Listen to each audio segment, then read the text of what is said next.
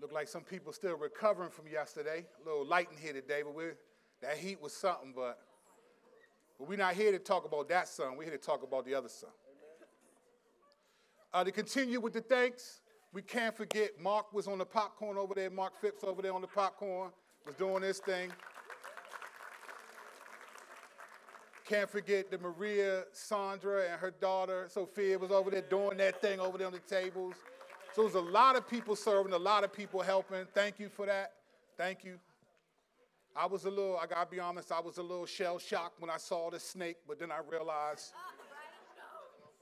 it's a different color, different vibe, and it's not in my home. So pray for me though. I am on Amazon looking for some snakeskin boots just to be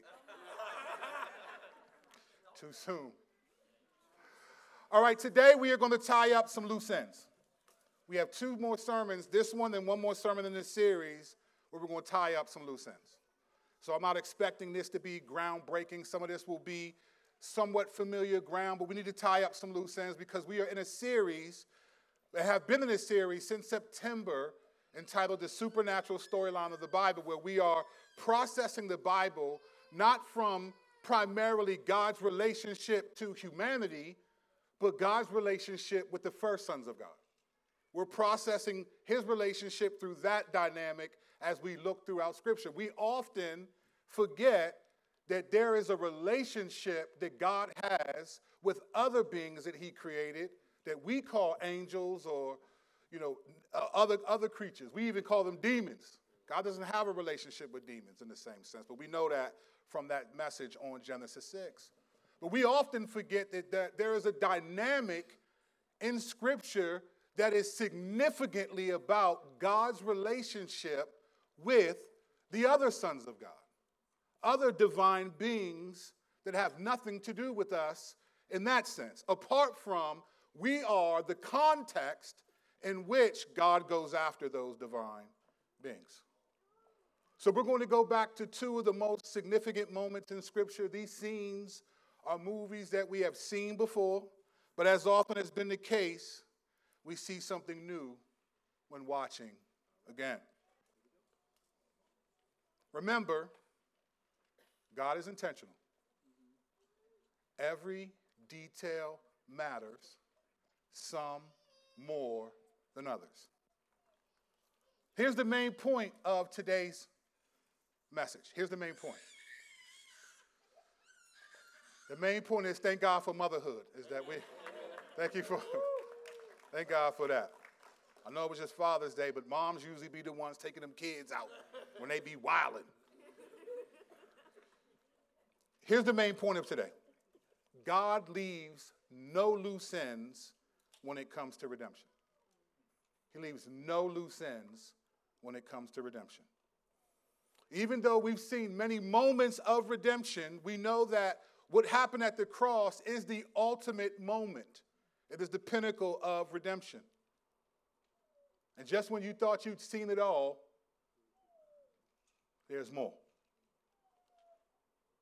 Here's something that I want you to understand that may be new for some of you, it may not. The cross is first and foremost the ultimate judgment against all the other gods that have rebelled against God that led humanity into sin. It is first and foremost the ultimate judgment against all the other gods that led humanity into sin. Let me explain. We spent a good deal of time in this series looking at Genesis 3:15, but this morning let's look at it again, processing it through the lens of the impending crucifixion. When God told Satan in Genesis 3:15 when he said these words, I will put enmity between you and the woman and between your offspring and her offspring. He shall bruise your head and you shall bruise his heel. Satan didn't know what that meant. And at the time when Moses wrote that for the Israelites, they didn't know what that meant. Only God knew what that meant. Only thing that everyone knew is somehow God said that there will be a man, a he, that will crush Satan's head, which is his authority in the world. Now, we've looked at this verse from so many angles, and have gotten so much from it, it's mind blowing. Let's look one more angle today. One more angle. What God said is a fulfillment at the cross and the resurrection. Matthew 27, 32 through 36 tells us this. As they went out, they found a man of Cyrene, Simon by name. They compelled this man to carry his cross, his being Jesus's. And when they came to a place called Golgotha, which means place of a skull, they offered him wine to drink mixed with gall, but when he tasted it, he would not drink it. For, for your purposes, the reason why he wouldn't drink it because wine mixed with gall was a narcotic that was to numb the pain. So Jesus, to accept the full wrath of God, would not take anything that would numb any pain, which is why he refused it. Everyone else would have been asking for seconds and thirds right. because it numbed the pain. Jesus would not numb the pain. Verse 24, and they crucified him and divided his garments among them, casting lots for them, to decide what each should take. And it was the third hour when they crucified him. Luke's, Mark's version of this says the same thing. This scene is in all four gospels. Mark's version says this, beginning in verse 21, Mark 15, 21 to 25. Here's what it says. And they compelled a passerby, Simon of Cyrene, who was coming from coming in from the country, the father of Alexander and Rufus, to carry the cross. And they brought him to the place called Golgotha, which means place of a skull, and they offered him wine mixed with myrrh, but he did not take it. And they crucified him and divided his garments among them, casting lots for them to decide what each should take.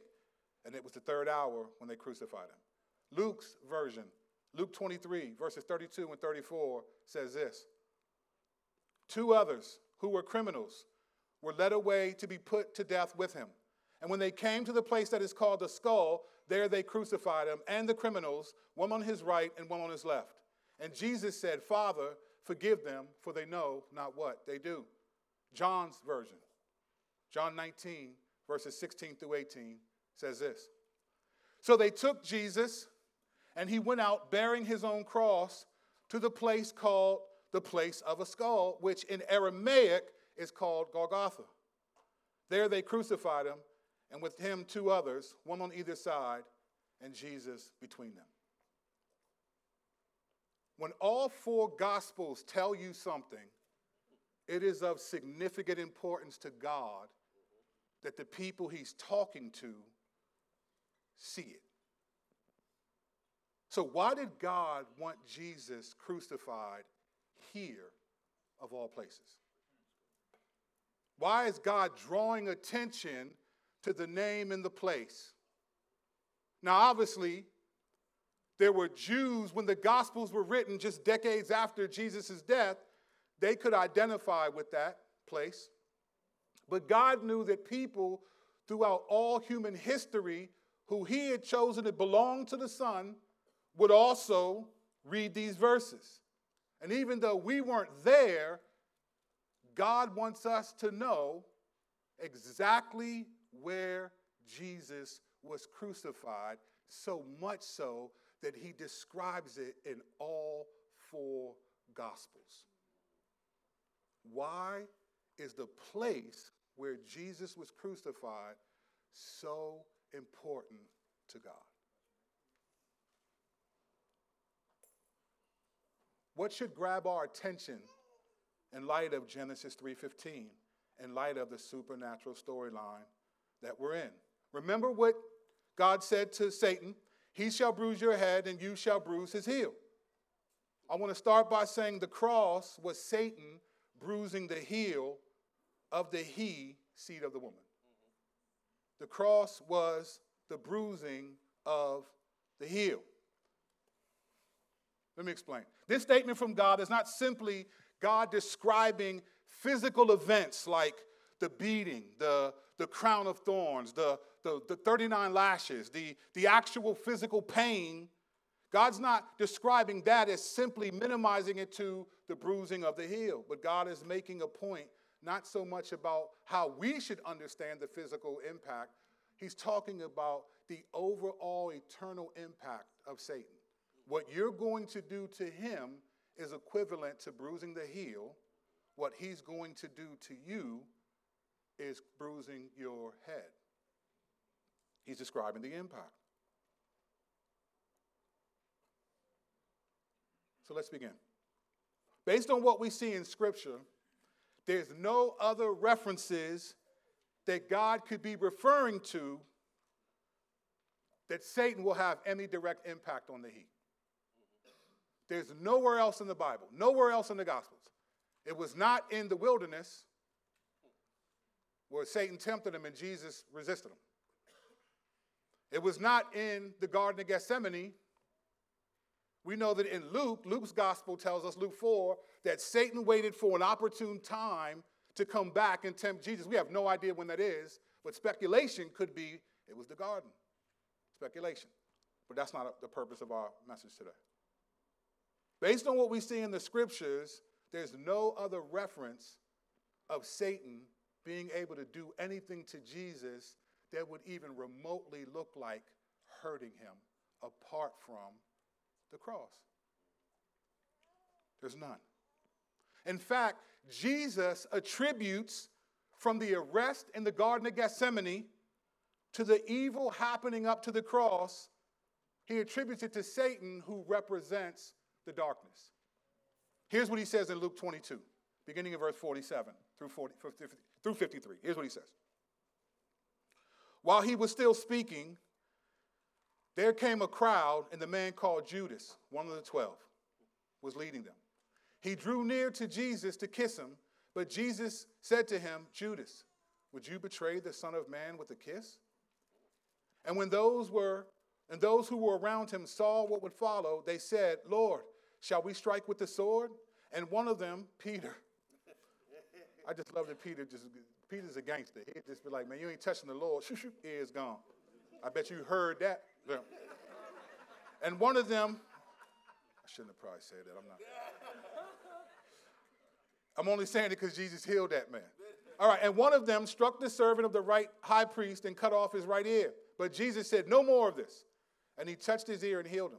Then Jesus said to the chief priests and officers of the temple and elders who had come out against him, Have you come out against a robber with swords and clubs? When I was with you day after day in the temple, you did not lay hands on me. But listen, but this is your hour and the power of darkness. So this is your hour.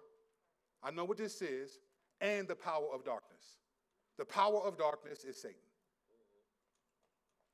Keep in mind that earlier in Luke 22, verses 3 and 4, we see this. Then Satan entered into Judas called Iscariot, who was of the number of the twelve. He went away and conferred with the chief priests and officers how he might betray him to them. Let's keep in mind, Judas, Satan goes into Judas, right? The king of darkness, and Judas goes and says, All right, how, how much I want to betray him? What's it going to take? That's the conversation. And then a couple hours later, here comes Judas leading this group of people to arrest the Lord. Satan did not know that when he entered into Judas, that he was supposed to. He didn't know. Satan thought, I'm getting tired of this dude. Now keep in mind, this happened a week before this scene. Jesus stood in front of the gates of hell and said, The gates of hell will not prevail over the church. And then Jesus went to the mountaintop, right? Mount Hermon, which most people believe to be true. And that's the place where the sons of God, the angels, decided to rebel against God in Genesis 6. So Jesus goes up to the mountain and transfigures in front of them. One theologian, Mike Heiser, said he was picking a fight because a week later, he was dead. Satan had no idea what was going on. 1 Corinthians 2 6 through 8. It says, Yet among the mature, we do impart wisdom, although it is not a wisdom of this age or of the rulers of this age who are doomed to pass away. He's not talking about human beings. Rulers of this age this language is exclusively talking about demonic cosmic powers, cosmic powers of evil. And he says, But we impart a secret and hidden wisdom of God, this is verse 7, which God had decreed before the ages for our glory. Listen to the verse 8. None of the rulers of this age understood this. For if they had, they would not have crucified the Lord of glory. They had no clue. Satan, when he entered Judas, he was like, yeah, I'm taking one of his close ones, just like I did in the garden. Took his one of his close ones. He had no idea that he was fulfilling the bruising of the heel. But we're not here to talk about that. We're trying to talk about the other side, the redemptive side. The resurrection is the bruising of Satan's head. Let me explain. John 19, beginning in verse 38 to 42, tells us this. After these things, Joseph of Arimathea, who was a disciple of Jesus, but secretly, for fear of the Jews, asked Pilate that he might take away the body of Jesus, and Pilate gave him permission. So he came and took away his body. Nicodemus, also, who earlier had come to Jesus by night, came bringing a mixture of myrrh and aloes, but about 75 pounds in weight. So they took the, the body of Jesus and bound it in linen cloth with, with the spices, as it was the burial custom of the Jews. Now, in the place where he was crucified, there was a garden. And in the garden, a new tomb in which no one had yet been laid. So, because of the Jewish day of preparation, since the tomb was close at hand, they laid Jesus there. So, Jesus was crucified in the place of the skull, and he was resurrected in a garden where he was crucified in the place of the skull. Stay with me. This is the detail God wants us to know. There was a garden right there. Right where Jesus was crucified, they put him in the garden. Didn't have to carry him too far. And you had 75 pounds of cologne. Like, golly.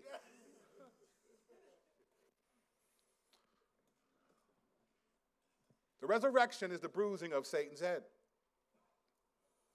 Now, we have beat that horse dead in this series. but let's just revisit something to make this point. You guys know that Jesus' defeating death crushes Satan's authority over people.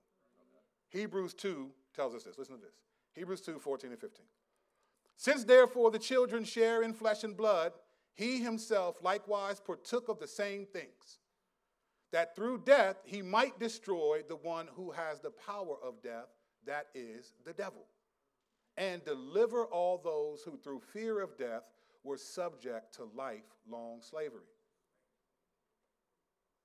So Jesus rising from the dead, not dying in the sense that all people die and don't come back unless Jesus brings them back from the dead, right? You have three times in the Gospels, there's three resurrections in the Gospels. We know this. We know that, that this is defeat Satan. And we looked at in Easter Sunday a lot of the rebellion reversal of the cross.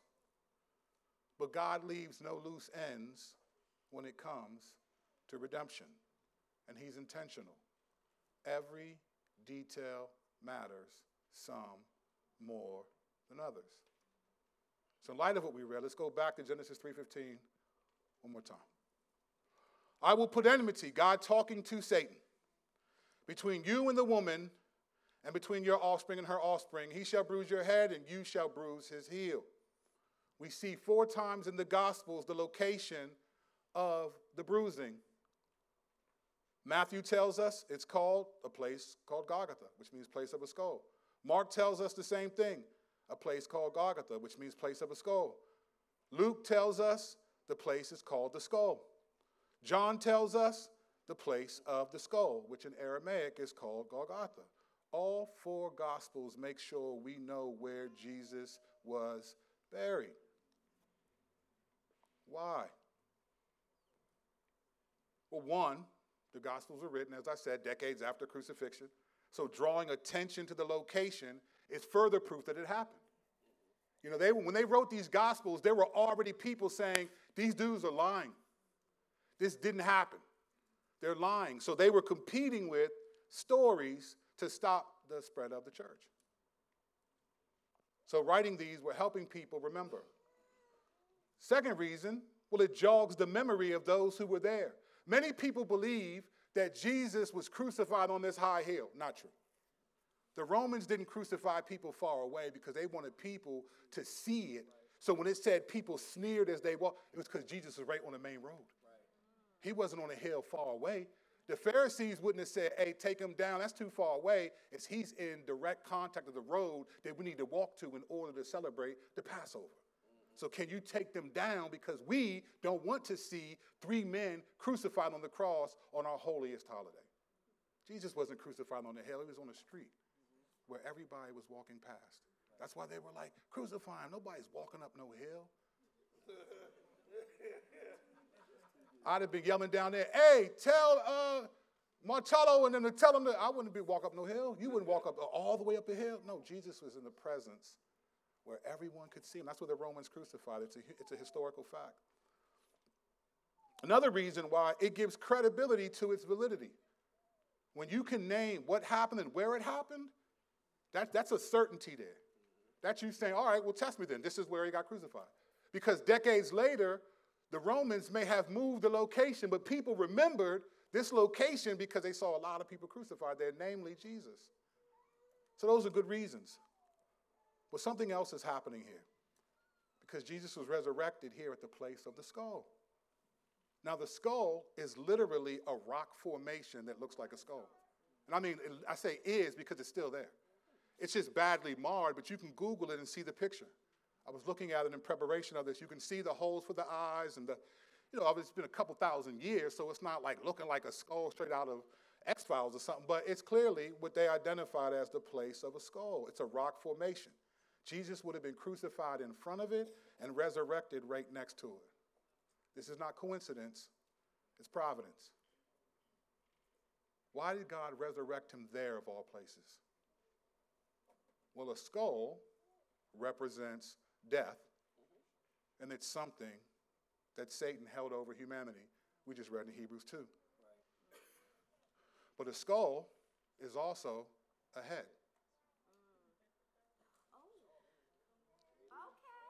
It's a head. Anytime you see a skull, as a matter of fact, we identify animals by the skull. The skull is literally a head. Satan was told, He shall bruise your head. Jesus died at, in front of the head, and then rose from the dead, which represents that death has no mastery over him, which belonged to Satan, which was one of his greatest powers. He rose from the dead at the head. Even the place where Jesus died and came back from accentuates the imagery of Genesis 3:15's curse on Satan. God didn't say just the impact matters. This statement will be proven even down to the location of where it happens.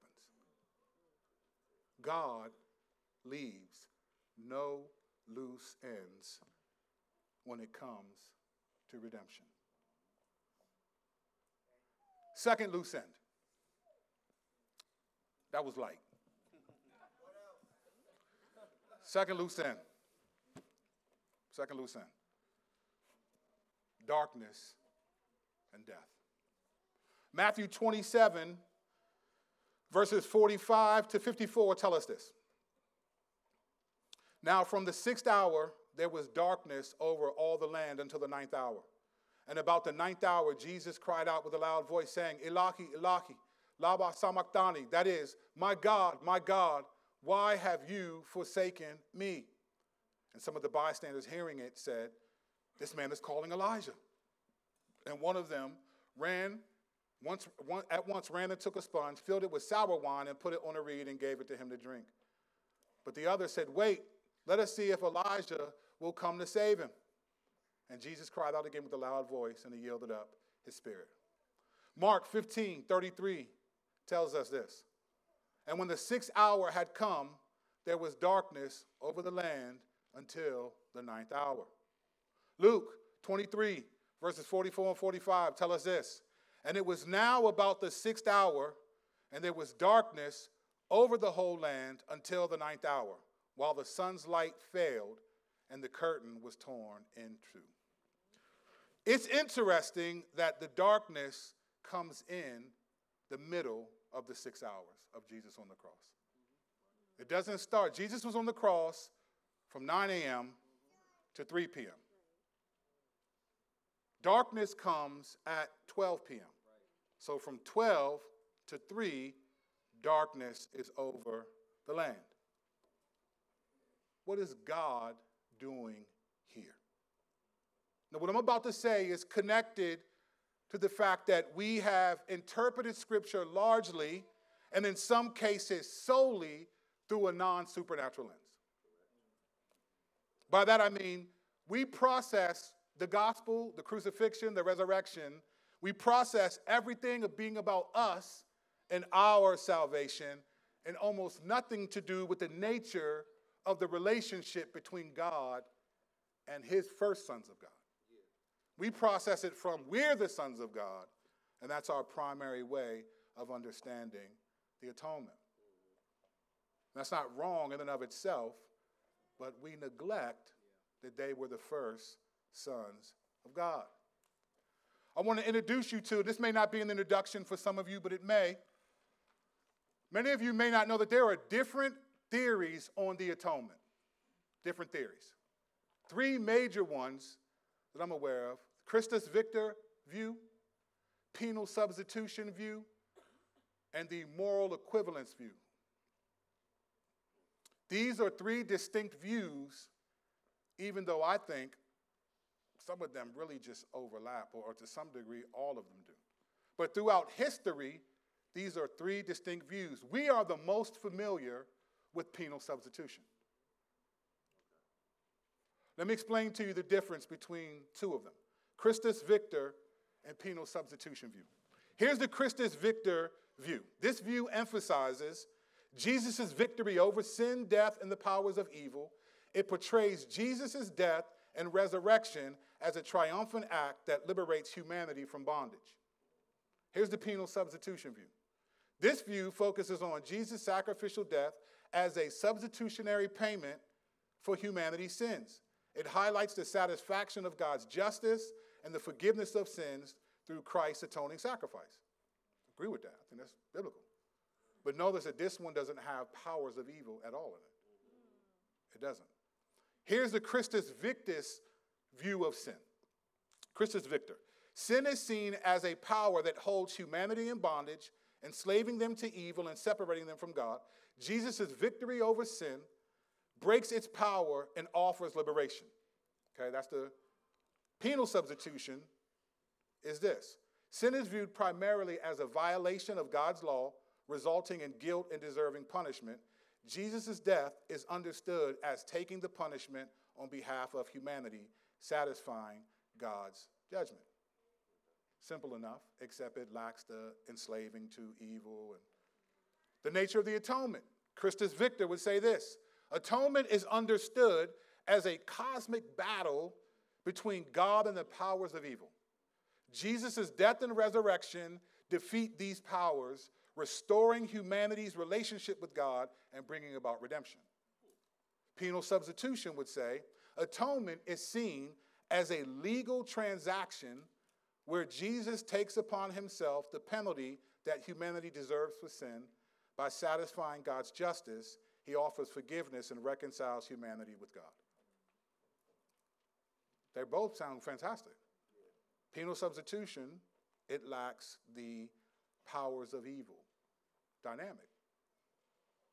My perspective, what I'm about to say, is a blending of these two views, largely due to what we've learned in this series.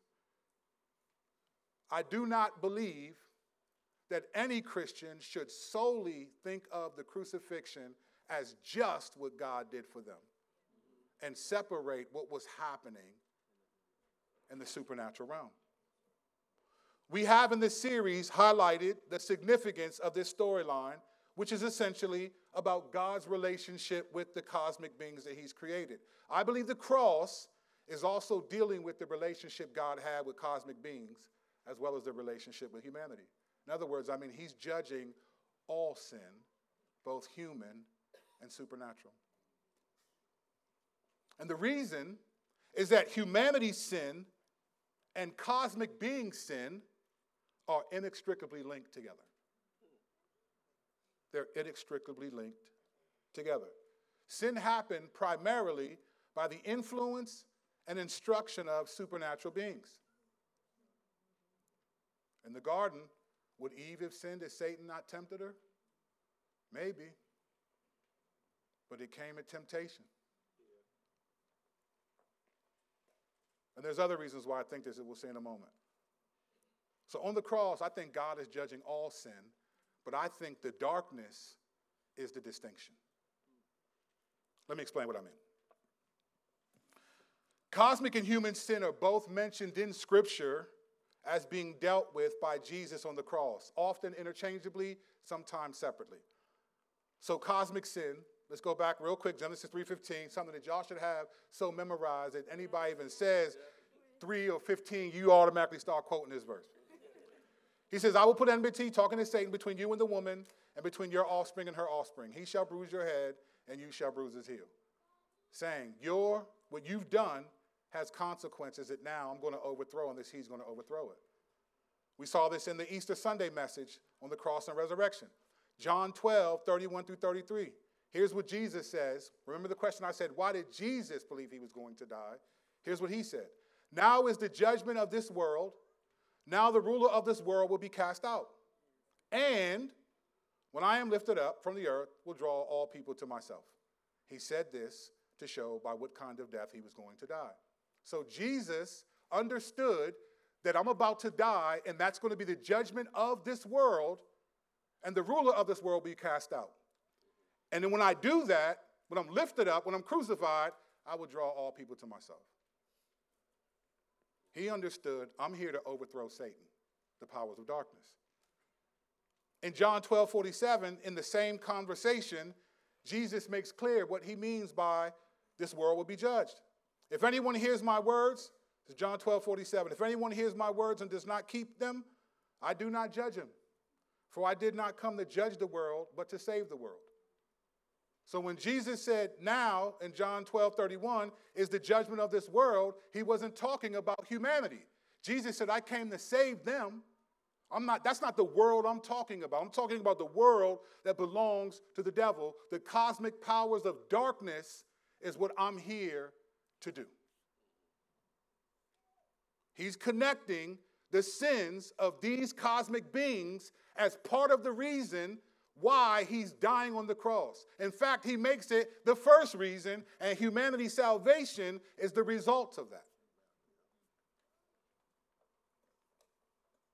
Then there are other verses, and I wish I had time to list them all, but there's other verses that show the combination of this how man's sin and divine being sin were both atoned for.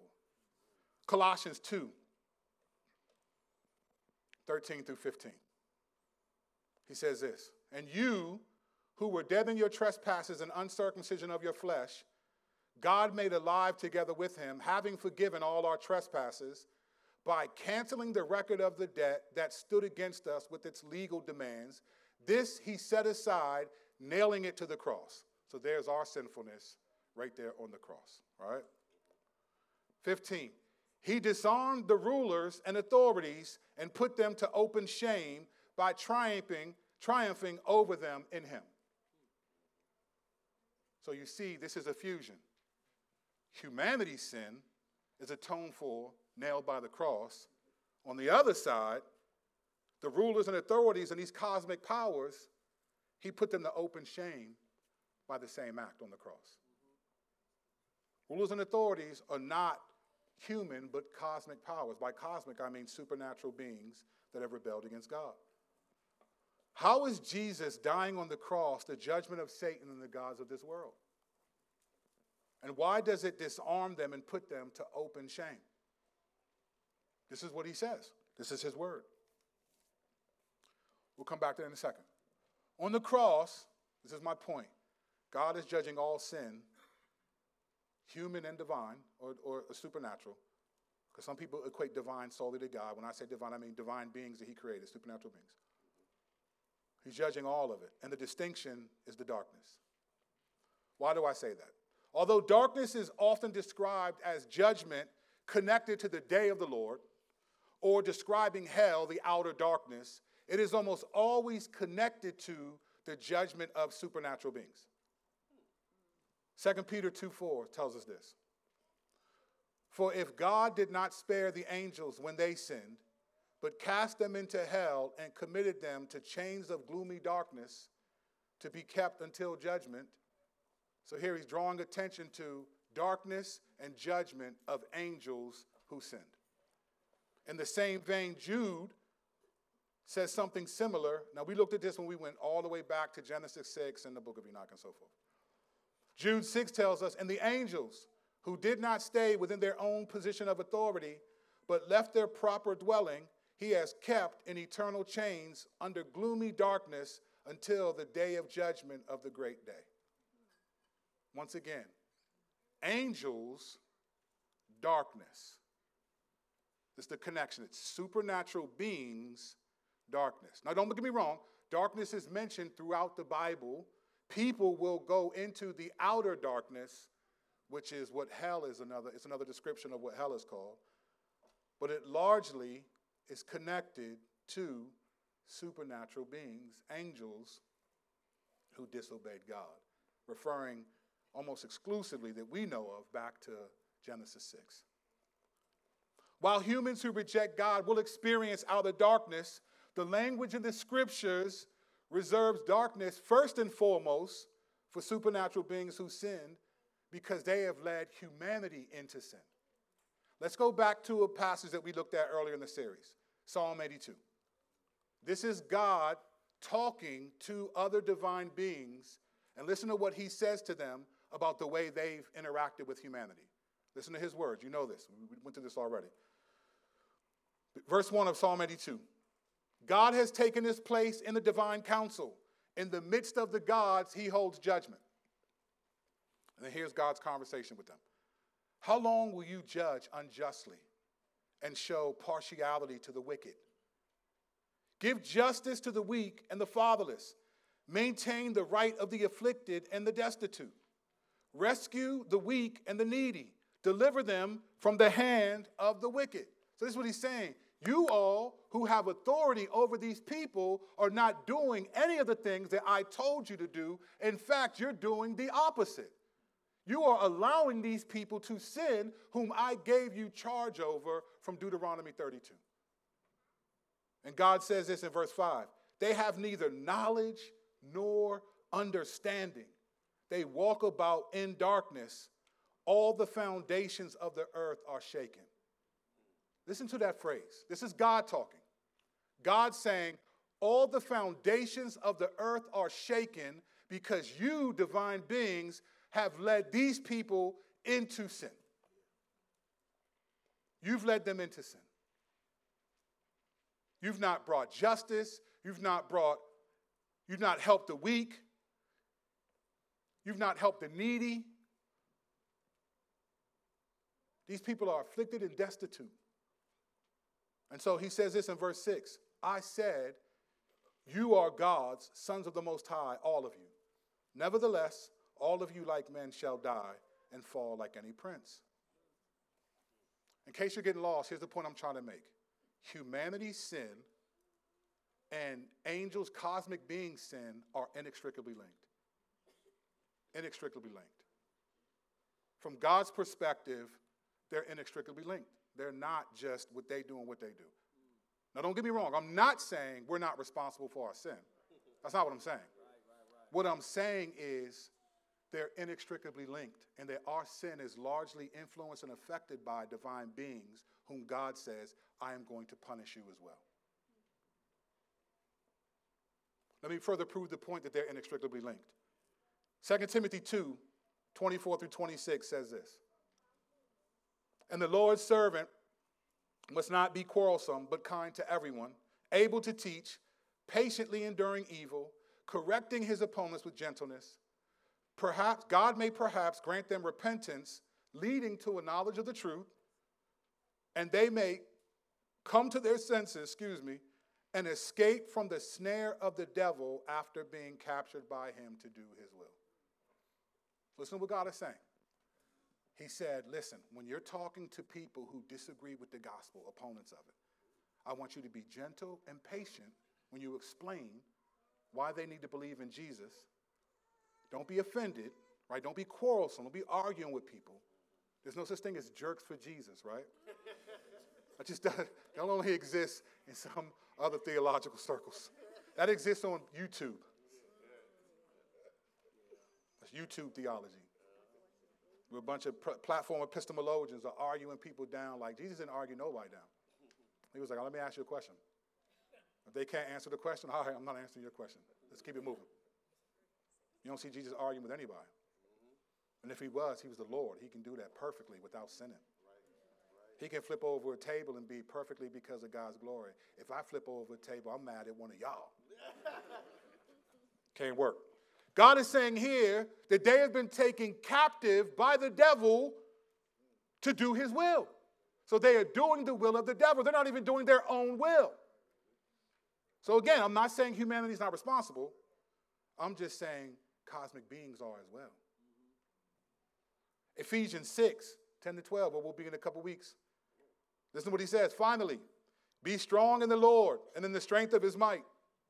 Put on the whole armor of God that you may be able to withstand, withstand this, stand against the schemes of the devil. For we do not wrestle against flesh and blood, but against the rulers, against the authorities, against the cosmic powers over this present darkness, against the spiritual forces of evil in the heavenly places.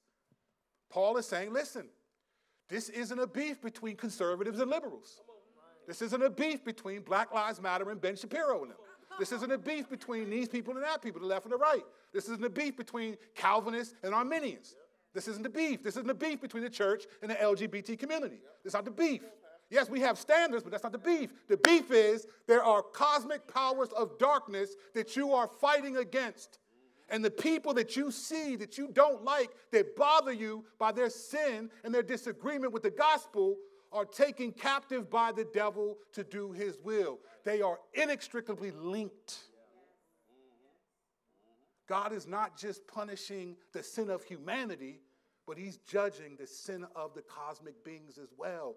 All sin is being punished on the cross.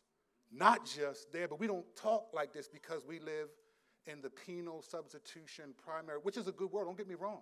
I'm with penal substitution, but I'm also with aspects of Christus Victor as well. Again, I'm not saying we're not all responsible.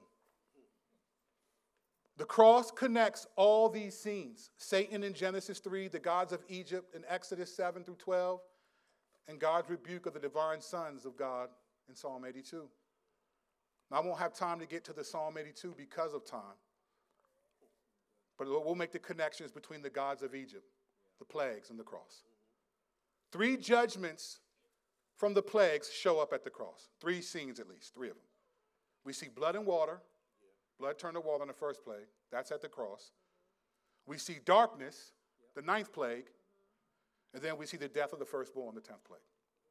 Those three show up. So as God's judging Egypt in uh, Exodus, why do some of these show up on the cross thousands of years later? Well, the darkness on the cross, it mimics that of Egypt. God is drawing attention back to that moment. He was judging the gods of Egypt and Egypt then, and now he's judging God himself. As a plague in Egypt, the darkness on the cross was for three days.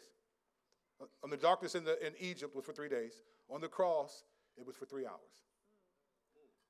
So it's mimicking. Three days of darkness for Egypt, three hours on the cross. Now, you may say, from a time perspective, in the space time continuum that we live in, you may say, well, three days and three hours are two different things. But keep in mind who's on the cross. Jesus is fully God and fully man. And the reason why it's hard for us to understand the cross, we clearly see Jesus was crucified by two other people. His anguish is not the physical pain. If two other guys can handle it, Jesus certainly could. The problem on the cross was this was an eternal moment. It was an eternal traumatic moment. When Jesus was on the cross, he's not processing it just as a human being. He's also fully God. He knows what eternity is like. He knows how long God's hated sin throughout eternity. So if you're one of those people that believe the earth is millions of years old, imagine that God has hated sin that whole time. And now Jesus is getting millions of years old of hatred on the cross. If you're one of those people that believe that there's thousands of years old, then God has hated sin since before those thousands of years, and He's getting all of that on the cross. And for Jesus, those three hours of darkness to us were three forevers for Him. They were three forevers. Think of Marvel, the Quantumania. They go in, and He comes out, and it's been like 20 seconds. But He's like 80 years old. Goes in and comes out, it's been 20 seconds. He's been in there for years. They said, You've been gone for, it's been five years. It's been three hours to me. On the cross, there was not a concept of time for Jesus, it was an eternal conflict between him and the Father. And as far as Jesus knew, I don't know when this is going to end.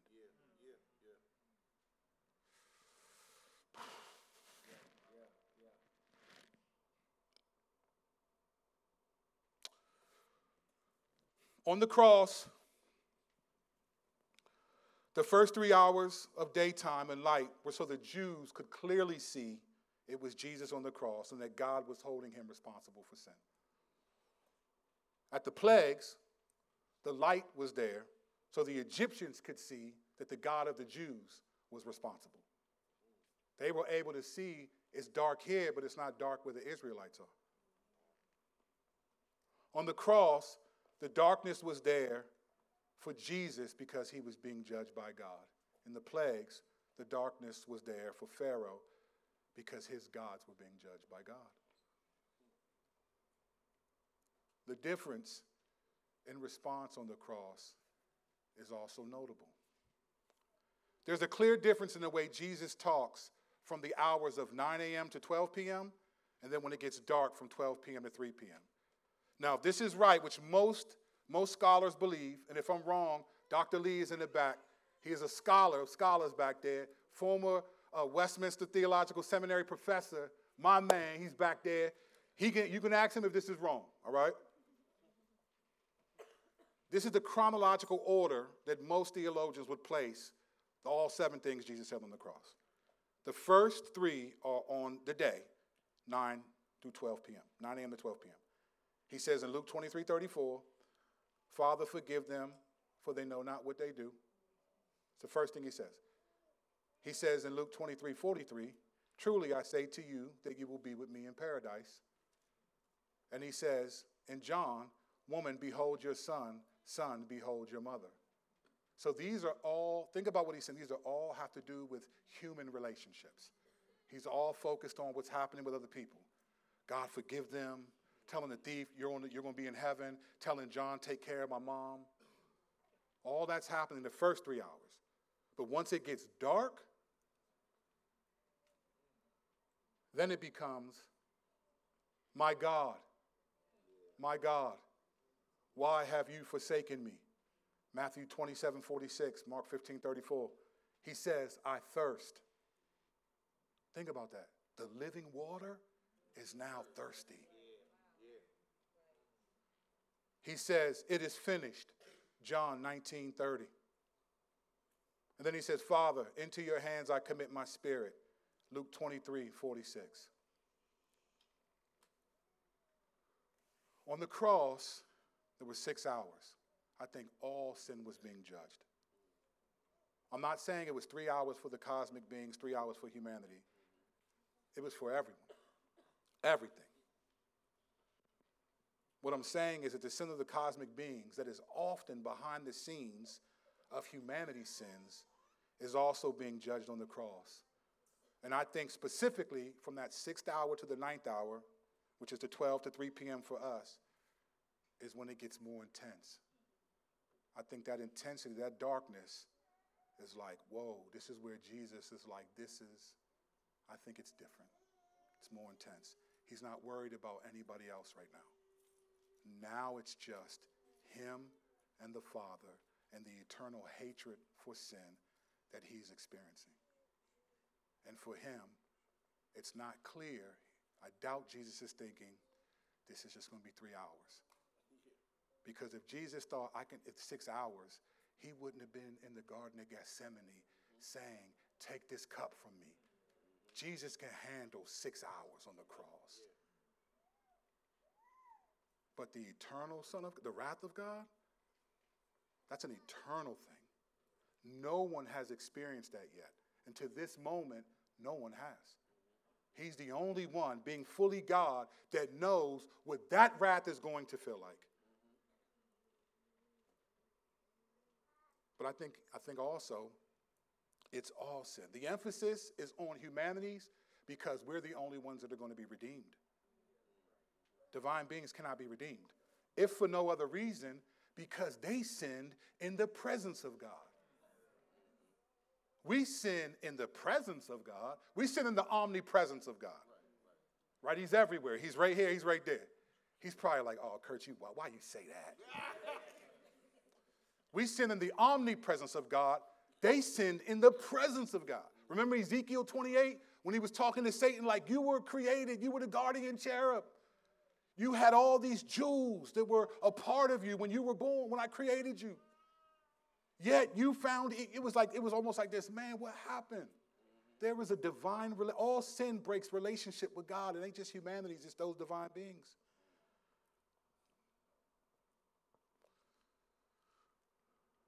I believe that this, this resurrection and the judgment on the cross, it disarmed the cosmic powers. And this is why the language talks about after that, that they're in now subjection to him. We always think, oh, he was God. No. He had to die for certain things to be true. Your Bible says, because of, and we talked about this in the Roman series, there are multiple verses that highlight because Jesus did this, he's now this. Now we tend to think, well, nah, he's been like that the whole time. No, when Jesus became a human being, that meant something to them. That wasn't just a day in the park, like, oh, we'll just die on the cross and redeem people. That was a big decision. Hey, we're going to we're going to separate for some time.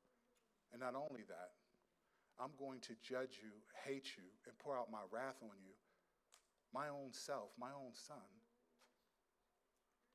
so that humanity could be forgiven, but so then the divine beings would also be rightly set up for punishment. Why? To the divine beings?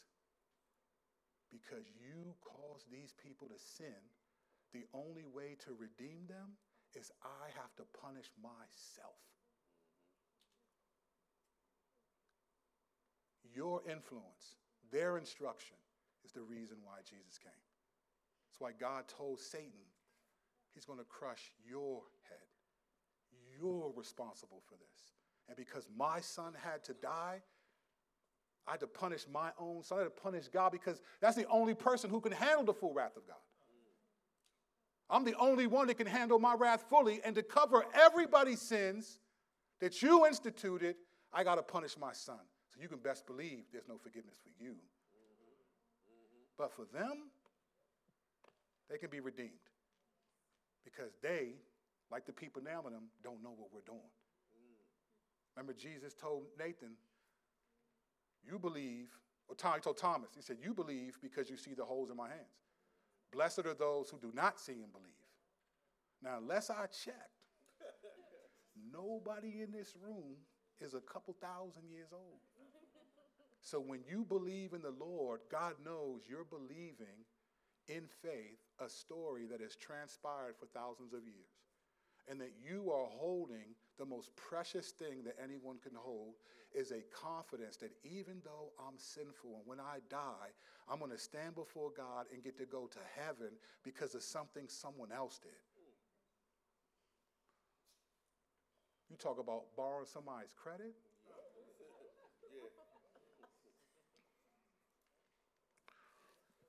Ah, time, time got away. I'll just say this the cross is deeper than we'd like to imagine. Let me close with this last, this last loose end that God does not leave. No loose ends. He leaves none when it comes to redemption. in John 19, 28 through 30. This one to me personally is just the Lord is just is just he's just something else. After this, Jesus, knowing that all was now finished, said to fulfill the scripture, I thirst. A jar full of sour wine stood there, so they put a sponge full of the sour wine on a hyssop branch and held it to his mouth. When Jesus had received the sour wine, he said, It is finished, and bowed his head and gave up the spirit. Now, this is a scene that we've glossed over plenty of times, but remember, God leaves no loose ends. It's worth re examining. Now, this is the scene of all scenes. So here's a question, and every detail matters. God's intentional, right? Every detail matters. Why does God want us to know that a hyssop branch was used? It says this So they put a sponge full of sour wine on a hyssop branch and held it to his mouth. That's an important detail that God wants us to know that a hyssop branch was used. Well, why? Well, let's go back to Exodus 12, beginning of verse 21. Here's what it says. Then Moses called all the elders of Israel and said to them, Go and select lambs for yourselves according to your clans, and kill the Passover lamb. Take a bunch of hyssop and dip it in the blood that is in the basin, and touch the lintel and the two doorposts with the blood that is in the basin. None of you shall go outside the door until his house in the morning, for the Lord will pass through to strike the Egyptians. And when he sees the blood on the lintel and on the two doorposts, the Lord will pass over the door and allow the destroyer, and, and will not allow the destroyer to enter your house and strike you. All right? So, here at the beginning of redemption of God's people, God says, Take the hyssop branch and dip it in the blood of the lamb.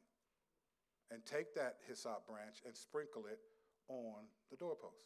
Now remember, God put this detail in here, not me. I just want to know why. I just like to ask, why is this here? Why do we need to know this?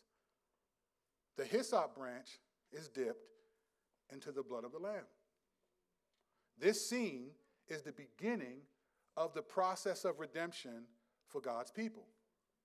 God saves the Israelites in Exodus by the blood of the lamb. Now keep in mind who he's saving them from. He's not saving them from the Egyptians. God isn't saving them from the Egyptians. This is the one he says in verse 23. For the Lord will pass through to strike the Egyptians, and when he sees the blood on the lintel and on the two doorposts, the Lord will pass over the door and will not allow the destroyer to enter your houses to strike you. So the blood on the lamb that was on the door was God saving his people from him. It was his wrath he was saving them from. This is the only time they had to participate. God is saving his people from him by them dipping the hyssop branch into the blood of the Lamb and putting it on the doorpost. And when he sees that blood, he will pass over them. This scene is the prefiguration of the cross. Jesus is the antitype of the Lamb of God whose blood saves his people. It wasn't from the Egyptians, it was from him. In Egypt, the hyssop branch was necessary for the blood of the lamb to be part of what, what God saved Israel from. On the cross, the hyssop branch was necessary for the blood of the lamb to be a part of what God saved his people from. God leaves no loose ends when it comes to redemption. Now, here's a fun fact there are 12 uses of the hyssop branch in Scripture. There are 12. If I had time, I'd, I'd tell them, but they're in Leviticus 14. Leviticus 14 has them. There are five in Leviticus 14. There's two in Numbers 19. There's one in 1 Kings 4. There's one in Psalm 51. There's one in John 19. and there's one in Hebrews 9:19. 12 uses of the hyssop branch. Of those 12 uses, only one does not pertain to some kind of salvation or cleansing, forgiveness from God. Only one. 1 Kings 4 is the only one that is not connected to the relationship with God and being clean before God or forgiven by God. Out of the 12 uses of hyssop, only one is not connected to salvation. Fun fact 12 uses of hyssop, one not salvation. 12 disciples, one not connected to salvation. 12 uses of hyssop, one not connected. 12 disciples, one not connected to salvation. God leaves no loose ends when it comes to redemption. And because time got away from me, I'll close.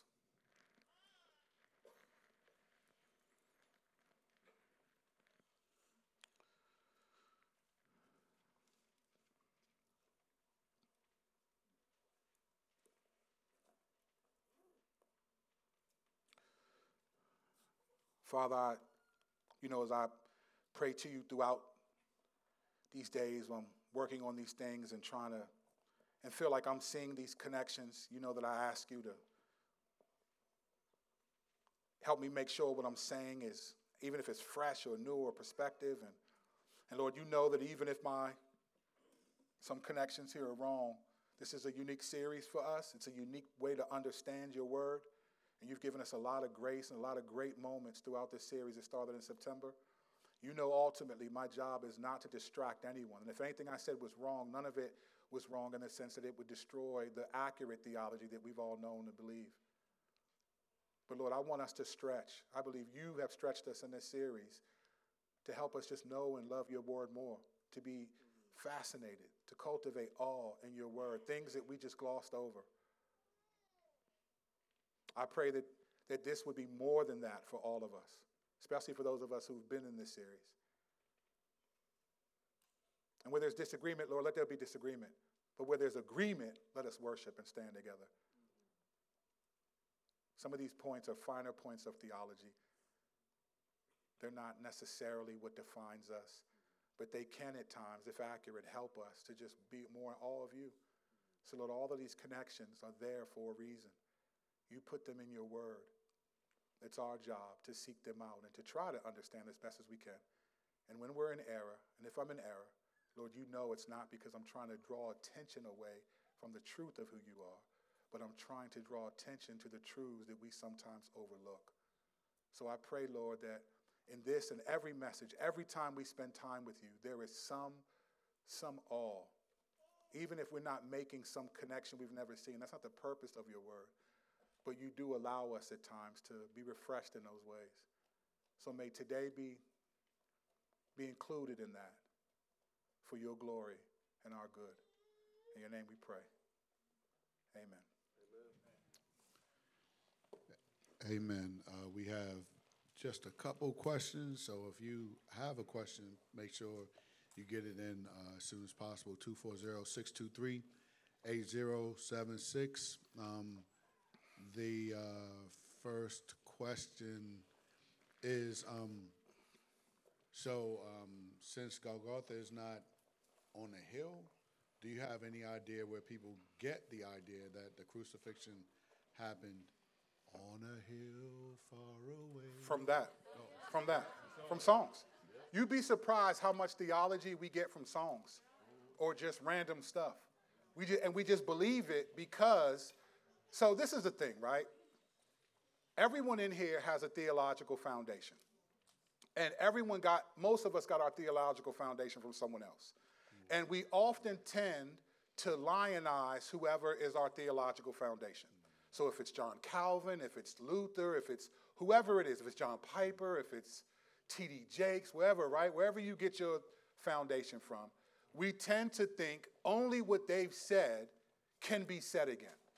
You can't say other things because that would disagree with tradition. But I think the theologians and the pastors who I've been most influenced by are not afraid to challenge tradition if the Bible supports that, right? I think a lot of what we've been pushing back in this series without even trying to is a traditional foundation of the way we've understood the Bible that's separate from any supernatural connection. That's why many of us are like, wow, I feel like I'm reading my Bible for the first time. It's not because it's not there, it's just it hasn't been our emphasis. So I think in modern Christendom, particularly American evangelicalism, there and even mainline, there is a an understanding of how we've interpreted. And I, as I, I'm in allegiance with this theologian. So if you say something that disagrees with him, you're a heretic. Yeah. And it's like, ah, uh, but you know what? When he wrote that theology, that was the first time anybody heard that theology, though. It's on, so it's not like, oh, it's because I haven't heard this before. It's, it's just like you haven't heard it before. There's a lot of stuff we haven't heard before. And there's stuff that you've clearly seen in the Word. So I think the ideal of the hill, well, one, in one of the Hebrew definitions for Golgotha does say hill, but the other ones don't.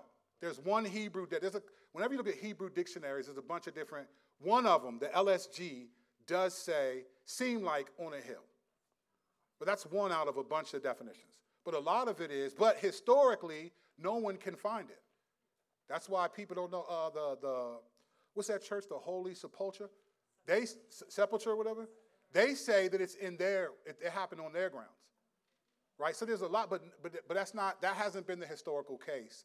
And the much evidence has disproven, especially the, I didn't go through because of time. I, I, I skipped stuff that I wanted to say to further make the point, but there are just scriptures where people are just jeering at Jesus going by and seeing him. There's a re- you have to figure out why did they want him them to take them down? Like what if they were far away up on a mountain? Like why would that bother them for the Passover? Why would that bother them? Those are the kinds of questions you have to investigate. And then when you look at the history, you read some of the Jewish historians, they weren't, it wasn't on a faraway hill where people were seeing Jesus far away. It was, there were people who were troubled. Jesus was, it was hard for Jesus to carry the cross, not because it was up a hill, but because his back was split open. I mean, he was a human being. He's woozing. He's probably in and out of consciousness on some level. Like that's, you're carrying a heavy bar after you've been being, you got a crown of thorns pressing into your temple. Like, that's a crazy, I mean, so anyway, I just think a lot of it is through tradition, through songs, and through well intentioned people, but not rooted in historical, accurate truth or theology. And if I'm wrong about the hell, cool. Then Jesus was crucified at the top of the head. Right. Still stands. he still crushed the head. So then he was at the top of it. Cool. I'm with it. Do you know uh, why theologically, uh, as it relates to the atonement, that there's rarely a blend in terms of what theologians believe? You mentioned three: the. Christus Victor, penal moral, substitution, yeah. moral equivalent. So this is my perspective, obviously. So you get in human history, we have this period called the Age of Enlightenment, right? The Age of Enlightenment was a period where secularism, philosophy, psychology, science, all of this kind of rises to be the dominant worldview in the way people see themselves. Before that, religion was the dominant worldview faith, superstitions. But when this age of enlightenment comes, all of a sudden, reason, my ability to think, is more important than my ability to imagine and have faith. So you get from that, I think, therefore I am, right? There's a, there's a period where all of it is about, you get the scientific method, right? Hypothesis, testing, theory, right? It's all like evidence. We, got, we don't believe in this faith stuff anymore. You even get the, the minimization of Satan. All of a sudden, in literature, Satan starts becoming this little demon with a long tail and a pitchfork that's mischievous rather than a formidable opponent that God says, resist him. Be sober minded, resist and firm in your faith. That gets lost over hundreds of years of this sort of philosophical, logical, scientific reality.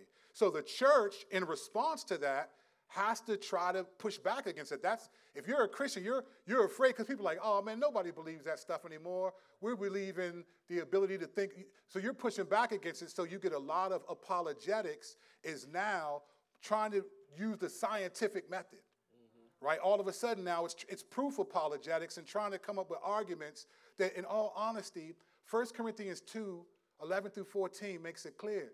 The man without the Spirit of God does not accept the things that come from the Spirit of God, for they are foolishness to him, and he cannot understand them because they are spiritually discerned.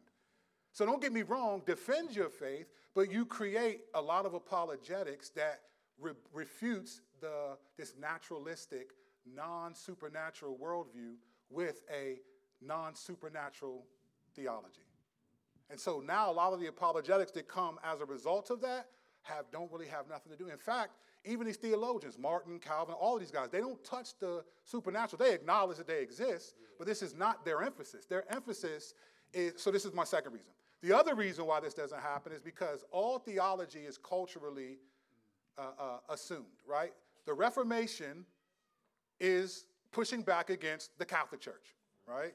No theology is in and of itself.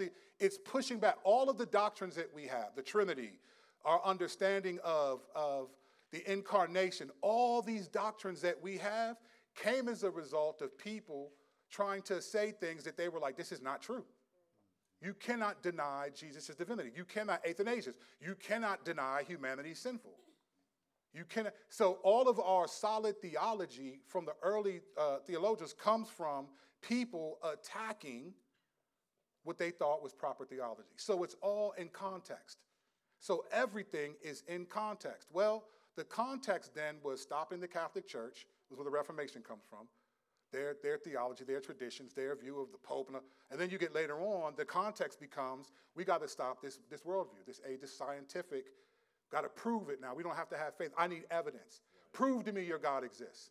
Nobody was saying that up to the point. Know, maybe Pilate when he was like, What is truth?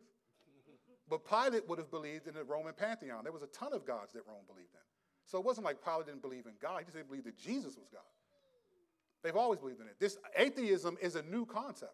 Mm-hmm. It does not trace itself back to human, the beginning of humanity. Atheism is a result of largely this age of entitlement, age of enlightenment. Age of entitlement is this period. Right. Age of enlightenment is what we've experienced. And so, in many ways, there's a context, and I'm, don't get me wrong, these, these people meant well. They were sharp people. There's a lot of good apologetics literature that I've read, but a lot of it is about proving God exists to people who don't believe it and using sometimes scientific methodology to prove things that are metaphysical. Right? Science is a physical reality, God is metaphysical. So we, we at best can try to help people. I think there's a lot of good. I'm not saying that apologetics is wrong.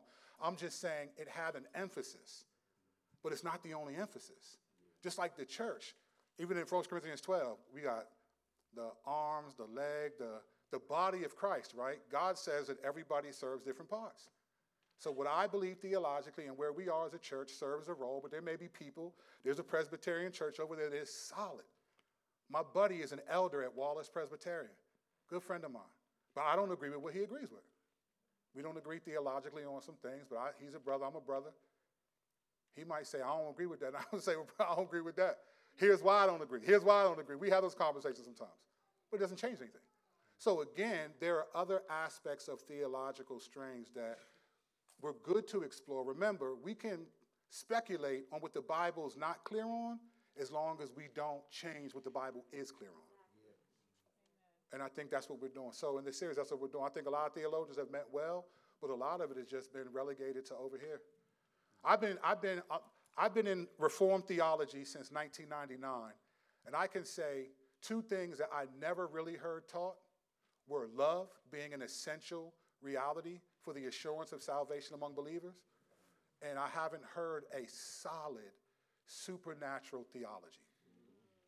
Now, there's demons come up. Go, you can look at any com. They'll talk about them, but I haven't heard it explained. Like, how does it work? So it's all been relegated to like the Pentecostals and Charismatics. So they go one way, everything is the devil, and the Reformed there, they think nothing is the devil. He's been defeated at the cross. But the Bible says, resist the devil, and he will flee from you. Resist him firm in your faith. Ephesians 6:12, that's post-resurrection theology. That's re- Jesus resurrected, and Paul says this is the present darkness. And all these demonic hierarchy are still present after the resurrection. Right. I just think it's, it's a, it's a well intentioned failure on the part to not try to make sure we bridge the gap. And this is why this theologian, whom Carla knows well, Michael Heiser, wrote a book called The Unseen Realm and was one of the few people, but he wasn't the first. I got books from theologians in the 1950s. Michael Heiser used to always say this I've never had an original thought. And I was like, yeah, right, he's just trying to be humble, man. This stuff is crazy. Then I started finding other books and was like, wait a minute, this is 1954 lectures saying the same stuff. I was like, wow, this is, it's not a theology that's new. It's just, it hasn't been emphasized. And so I wanted for us to emphasize it so it adds to who we are, to encourage us to persevere, not detracts. And if it detracts, I apologize. If it's stuff you haven't heard, I apologize. You know, largely, our church is here to honor the Lord and take the word seriously, but at times we want to see why is this here? And what could this mean? And even if we're wrong, it shouldn't affect the way we live. It should actually spur us on regardless. Amen. Thank you, sir. Um, this question is uh, Did Jesus take on the sin of divine beings or only humans? I think he was punished for all sin. I think he was punished for all sin. He took on the sin of humanity because humanity would be redeemed. He's not taking on the sin, but he's punished for all of it. It's all judgment against those gods. And I didn't get to answer this question because of time, so we'll come back to this. But why does that? Why God remember God said this that Jesus' death on the cross disarms them and puts them to open shame. Well, how does it do that? Well, we'll talk about that in another message. But that's an important distinction. Like God is saying that those two are inextricably linked. So all I'm all I'm saying, I'm not trying to say more than what the Bible. I don't think he took on the sins of divine beings in the way that he took on humanity because we're we're redeemed. Our sins are being forgiven. But I think all sin and rebellion is being punished on the cross. I think it's all being punished. And I think there's something, is why Jesus said the ruler of this world will be cast out. There's, there, my dying on the cross is going to affect you. Now, there's some obvious ways that we can see how that works out. But, but there's other things which says, look, he put them in subjection under him. Remember uh, 1 Peter 3? After he goes down into heaven and preaches to the disobedient spirits, puts them in subjection over him at the right hand of the Father. That stuff means something. That stuff means something. So I'm vying for just the reality that I think that all sin and rebellion was punished, including the cosmic being sin. But Jesus took on the sinful humanity because that was the only sin that was redeemable. But I think, I think it was all sin was being punished, not just humanity's. Um, this person asks, um, how could the devil have uh, entered Judas if he was filled with the Holy Spirit? If Judas was filled with the Holy Spirit? Well, at that point, I don't know if they, they were filled with the Holy Spirit. So, I mean, you get after that, Jesus breathes on them, receive the Holy Spirit. We'll talk about that passage later in the series. But you don't really get the Spirit really in, in the form that we're used to until Acts 2, till mm-hmm. Pentecost. So I don't think he was filled with the Spirit. I think God gave him a degree of authority, like the other disciples, to cast out demons, to heal, and all of that. So if there was spirit activity, it was temporary for those particular things.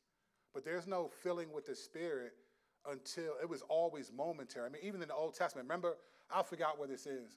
But there was a point where when Saul was about to be king, he was there was some people prophesying. And Saul was watching them. Then all of a sudden, it said Saul stood near them and he just started prophesying too. And they were like, what in the world happened to Saul? It would have been like Saul was shouting in the Old Testament. The keyboard, dun, dun, dun, dun. It was Saul all of a sudden. It's just, so again, I, I don't think the, the Holy Spirit really, really comes into play as a arresting reality in people until after Acts 2. And in Acts 2, be clear, that was the disciples who got the Spirit. It wasn't everybody at first. It just became like, okay, here's where it developed. So it's a progressive, revelatory thing. So I, he wasn't filled with the Spirit. Um, Judas wasn't. But God allowed him, you know, to do things that, so when God said, many will say to me, we did mighty works in your name and miracles in your name, say, I don't know you. So God let Judas be with him and was like, he's, he's not going to make it. He told the Pharisees in Matthew 23, look, you guys sit on Moses' seat, but he said, listen to them, but don't, don't follow what they do because they're not going to make it. So I think that's just, that's, that's what, I don't think he had the spirit at all in the sense that we're used to talking about it. Uh, so regarding the, uh, the things you didn't, you weren't able to touch on in this message, um, there's a question as to whether or not you could post those things um, somewhere so we can see them, or, or are you? Now I'm adding this, or are you going to like trickle them? So out? there's one more loose ends message, and it'll be them. Okay. It'll be in that message. I'm not going to post them because they would have too much qualification, and I don't feel like explaining all that through writing. And I'll just in the message I'll tie up the. Le- there's another one more loose ends message, and those will be included in that. Okay, and, and this uh, last question um, is um, actually asking you your take on something. So, um, understanding that the hyssop is used for medicinal purposes to cleanse the body, do you think there's some spiritual connection that the hyssop was used to cleanse the soul? Spiritual connection? Yes. I, I don't I don't think so. That wouldn't be I don't know. I don't I mean I don't get that. I think the times that it's used, so it's used 11, 12 times in the Bible. The one time in 1 Kings 4, it's just mentioning about different trees, cedar wood and this and that, and hyssop is mentioned. But the five times in Leviticus 14, and those are all connected to salvation, sin, atonement, things like that, being clean, needing to be clean before. They're all connected in that sense. I don't think there's any spiritual at all. I think the hyssop branch in John 19 is just closing the gap. Like how God began redemption is how he ends it. He includes the hyssop branch as something that's there. That little detail, like that small, like that could have not been there. It wouldn't take away anything from what Jesus did on the cross. Nothing. But God includes it because that was there at the beginning, it's there at the end. He leaves no loose end. So I think it's there for that reason. I wouldn't recommend looking for hyssop branch uh, vitamin pills and stuff like that as a, or trying to go far. Some, talking to Carl about where hyssop branches might be in the area. Like I, I don't think that's that's what we're supposed to do. I'm not sure if they have spiritual significance, but they have eternal significance in that that's how God began. And they were the branch that God began to end redemption with. So, in that sense, yeah. All right. Whew. Man, it was some stuff. It'll be in the next one. There was a couple things I didn't get to say, but that would have been too much anyway. So let's let's let's remind ourselves while we can get distracted in all of the details of this stuff and be overwhelmed with all the information, let's bring it back to just the brass tacks facts. We get to do this every Sunday. And even though today was a lot to do with the crucifixion and the cross, right now we get to apply it, at least in this sense. We should always be applying what Jesus did for us on the cross. But in this particular act of the church, and this is for those who are believers, if you're not a believer, this is the one time when we would ask you not to participate, not because we're trying to ostracize you, but we believe the Bible teaches that this particular function is for those who have professed faith and are trying to obey God with the way that they live. So this would be the one time we'd ask you not to participate, but for those of us that do, this is the practical weekly reminder for us of a lot of what we talked about in this message of Jesus' death on the cross. So Lord, we just we thank you for your mercy and your grace. And even though this wafer is not your body, it reminds us that your body was broken in connection to this sermon. Thank you for what you've done on the cross for us and what you continue to do in our lives because of the cross for your glory and our good. Let's eat this together.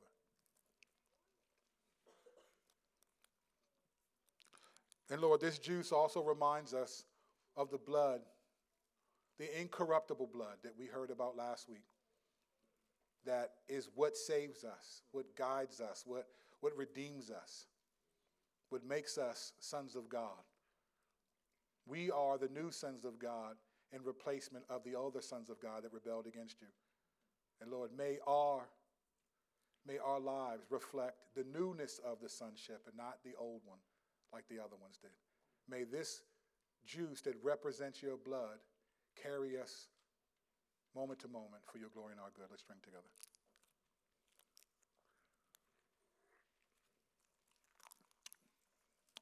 And Father, I pray lastly